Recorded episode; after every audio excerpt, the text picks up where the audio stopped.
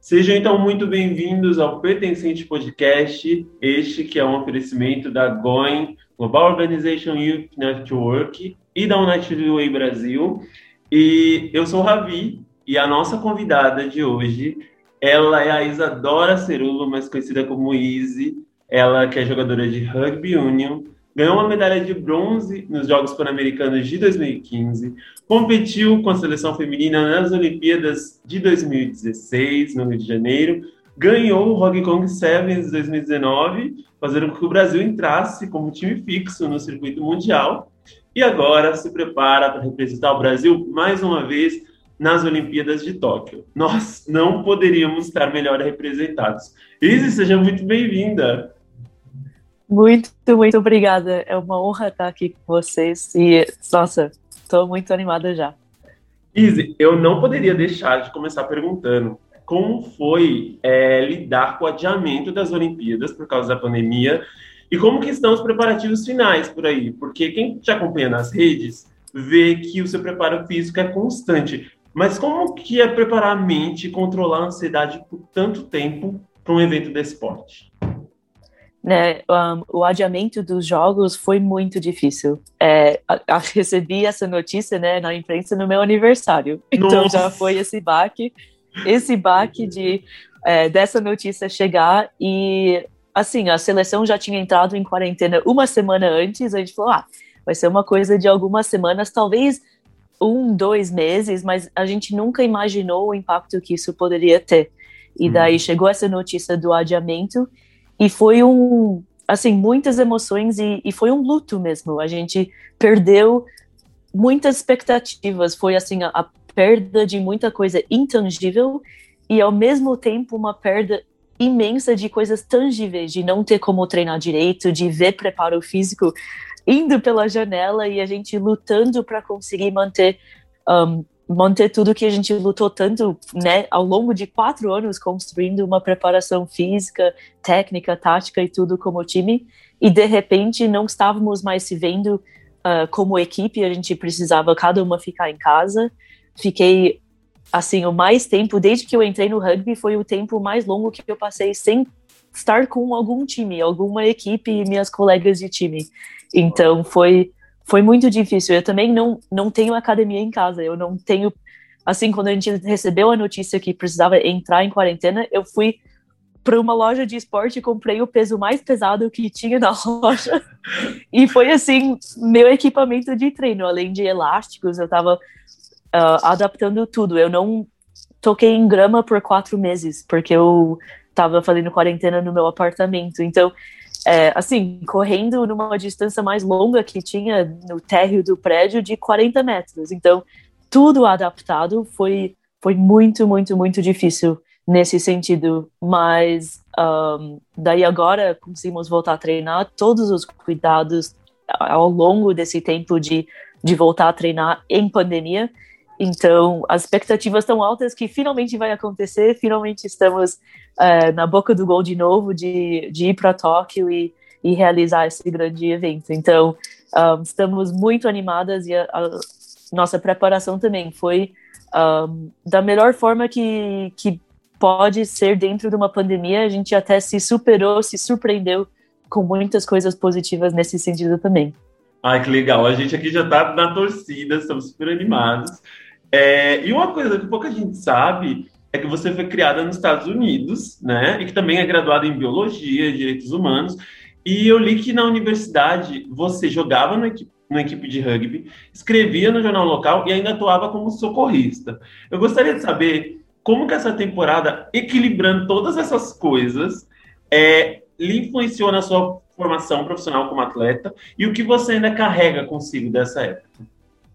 Sim, um, é, eu fiz um monte de coisa na faculdade. Eu estava me preparando para ir para a escola de medicina. Então esse era o sonho na época. Uhum. Então eu estudei biologia, já entrei na faculdade sabendo que eu queria uh, fazer biologia. E eu encontrei direitos humanos no meio do caminho e, uhum. e logo abracei outra graduação também no meio, porque para mim era muito importante tocar essas duas coisas, a, a ciência e o lado humano para juntar tudo na saúde e trabalhar como socorrista, como ah, essa treino prático mesmo de como cuidar de pessoas, lidar com situações de estresse. E no meio de tudo isso, eu conheci o rugby. Então, é, foi um aprendizado muito grande de como gerenciar meu tempo, como é, fazer essa, essa um, esse né, trabalho de meio circo, às vezes, de malabrisa, de, de como, como equilibrar tudo, porque Sim. eu queria fazer tudo isso. Um, e o que eu levo para minha vida, assim, ao longo desse tempo, até hoje, é gerenciamento de tempo. é muito, muito importante para quem um, atua no alto rendimento, porque a gente precisa se preparar muito bem. O que todo mundo vê nos torneios é menos de 1% do tudo que a gente faz. E o resto é nesse trabalho invisível. Então, saber como usar o tempo da melhor forma possível, uh, muitas vezes é uma luta contra o tempo para chegar onde a gente quer chegar. Sim. Então, levo muito isso de como lidar com estresse, como lidar com pressão. Um, e, e, como me aprofundar em processos. Então, eu escrevi minha tese em direitos humanos enquanto eu fazia pesquisa na área de biologia. Então, tudo isso é, é como se aprofundar em processos e realmente um, investir nesses pequenos passos que vão se somando um, no, na direção de um objetivo bem grande. E você falou aqui de, sobre direitos humanos, eu acho que provavelmente, você deve escutar isso bastante, mas um dos momentos mais emocionantes e inspiradores das Olimpíadas de 2016 foi quando a Marjorie é, entrou em campo e te pediu publicamente né, em casamento. E ano passado você foi a primeira atleta brasileira a ser embaixadora da Atletiale, que é uma organização internacional né, que promove o fim da homofobia e da transfobia. E sabendo que o Brasil, infelizmente, ainda é esse país assim, extremamente homofóbico e transfóbico, o que você acha que falta para que o esporte se torne esse ambiente mais inclusivo, seguro e acolhedor com a pessoa, com o atleta LGBTQIA+. Sim, é, é incrível que, que agora eu e a Marge vamos fazer já quatro anos de casadas. E, Parabéns! E as pessoas, muito obrigada. E ela fala que é um ciclo olímpico de amor já. Sim. Mas um, que a gente ainda fala sobre o pedido e por que foi tão importante. Um, e para mim, é, isso ainda ser assunto significa que sim, precisamos falar sobre, e só esse fato de falar sobre é importante também. Então, um, é, eu enxergo, tipo, meu ativismo, minha militância, posso dizer assim, de, de, de como eu impacto as pessoas que ocupam as mesmas férias que eu, e como eu uso minhas ações individuais para tentar somar a essa luta. Então, é uma reflexão que eu, eu tento puxar para outras pessoas, de o que, que, você faz na sua vida? Não precisa sair na rua e, e, e, entrar em manifesto. Cada um no seu, na sua individualidade, dentro da sua esfera, tem como impactar outras pessoas. Então, talvez é uma conversa que você puxa com um familiar, talvez é, assim, uma bronquinha que você dá num amigo que faz uma piada homofóbica, um, você deixar de usar certas palavras no seu próprio vocabulário. Então, é dentro do esporte, eu acho que essa consciência pode ser é, abraçada por mais atletas, principalmente no Brasil. É, a gente vê grandes exemplos de atletas americanos que estão percebendo o poder das vozes que têm e o poder da plataforma que eles têm. E eu espero que cada vez mais isso contagia atletas em outros países, porque atletas já são vistos como exemplos, como tendo esse papel de, de líder em, em várias áreas, não só dentro do esporte. Eu acho que trazendo essa consciência do, da, do papel social que o atleta tem, é uma forma de, de cada um de nós nesse papel de atleta ter esse impacto e, e ajudar é, algumas coisas que acontecem na bolha do esporte sair da, de lá. Uhum. E, e, assim, é umas regras de agora no futebol, o árbitro para o jogo se está acontecendo, se houve algum ato homofóbico dentro de campo. Porque, sei lá, um árbitro é, na sua vida, no seu emprego, é, no escritório, não leva isso também para dentro daquela, daquele espaço, e não só dentro de deixar isso dentro de campo. Então, é, trabalho de formiga. Eu acho que Sim. as mudanças vêm assim de desse trabalho de formiga de, de baixo para cima, às vezes de, de criar esse, essas mudanças culturais. Legal. E assim uma é, uma uma coisa muito legal é que assim no Brasil, aos poucos, o rugby é um esporte que vem ganhando cada vez mais visibilidade, identificação. E uma mudança recente que assim bastante simbólica que veio para reforçar isso foi o novo símbolo da seleção feminina, é, inspirado na guerreira indígena Yara. E eu queria que você, por favor, explicasse para os ouvintes qual o simbolismo que levou vocês a escolherem serem representadas por essa, por essa entidade dos povos originários. Sim, um, a gente lá em 2013 a seleção feminina começou a, a entender que, que não estava se sentindo muito bem representada pelo símbolo do tupi, uhum. que, é, que foi por uma votação popular da, da confederação querer um, criar um, um símbolo para a seleção e foi por vo voto popular, um, não foi por mal, não foi por alguma uhum. coisa assim muito explícita na, na época, mas mas por voto popular entrou uh, o símbolo do Tupi, que é um, um homem, um guerreiro indígena, Sim. e, e uh, foi em todos, estava sendo usado em todos os uniformes como símbolo da seleção. Só que a, a confederação tem duas seleções, não só o masculino, Sim. tem a feminina também.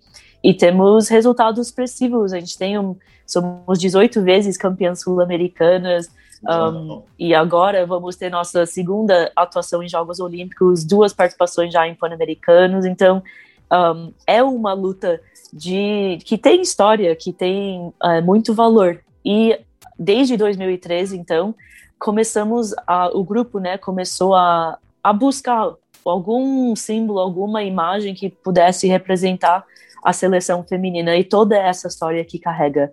E a nossa gerente na época era a Marjorie, minha atual esposa, então uhum. tem essa história também de um, o valor que tudo isso tem. Ela é formada em História pela USP, então uhum. ela abraçou essa ideia, foi a fundo no, na pesquisa bibliográfica, ela assim, foi, pulou na biblioteca e saiu algumas semanas depois um, para buscar mesmo alguma coisa que pudesse é, encapsular tudo isso. E ela chegou eventualmente na lenda da Yara, que é uma guerreira indígena que, um, por ser uma guerreira muito forte, foi perseguida pelos próprios irmãos por serem melhores que eles.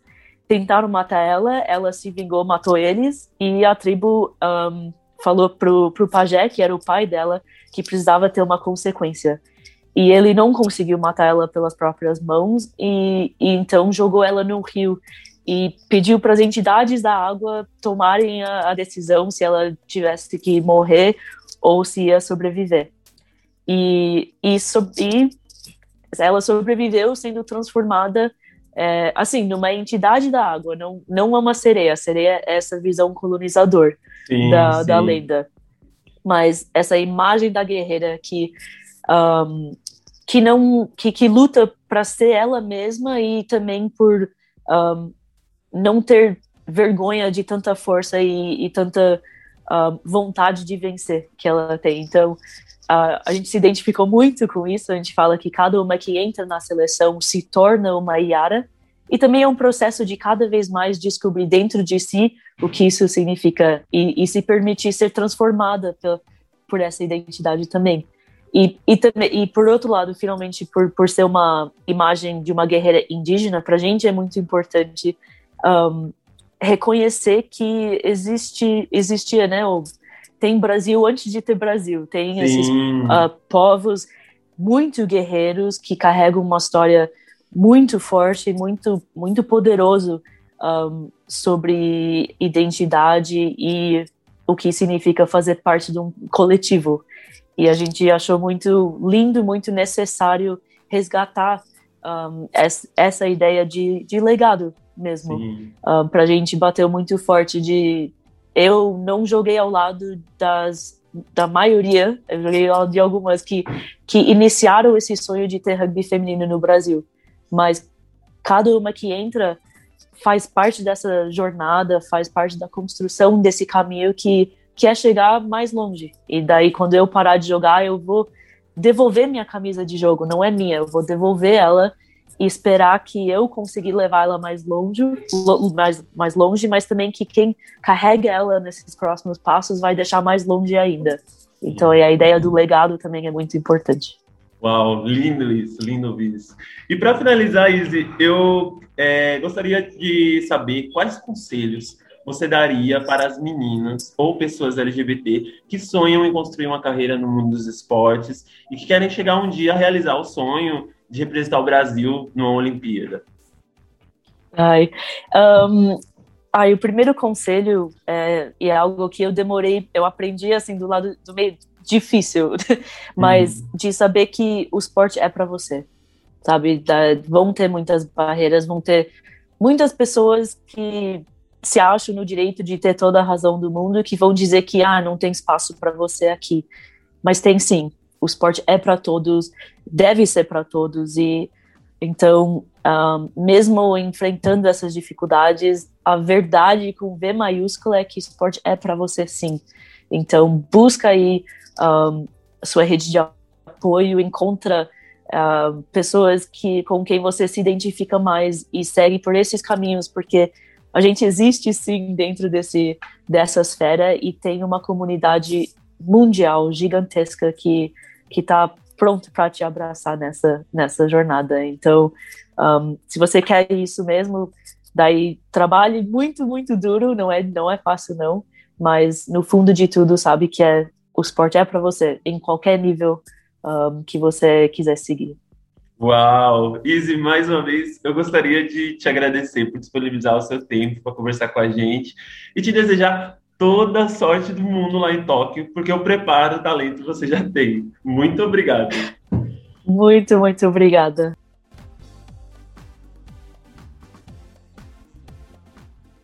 Você acabou de escutar mais um episódio do Pertencentes Podcast e gostaria de lembrar que o videoclipe da minha música Pertencer já está disponível no YouTube, onde nós ampliamos um pouco o debate sobre a representatividade LGBT nos esportes.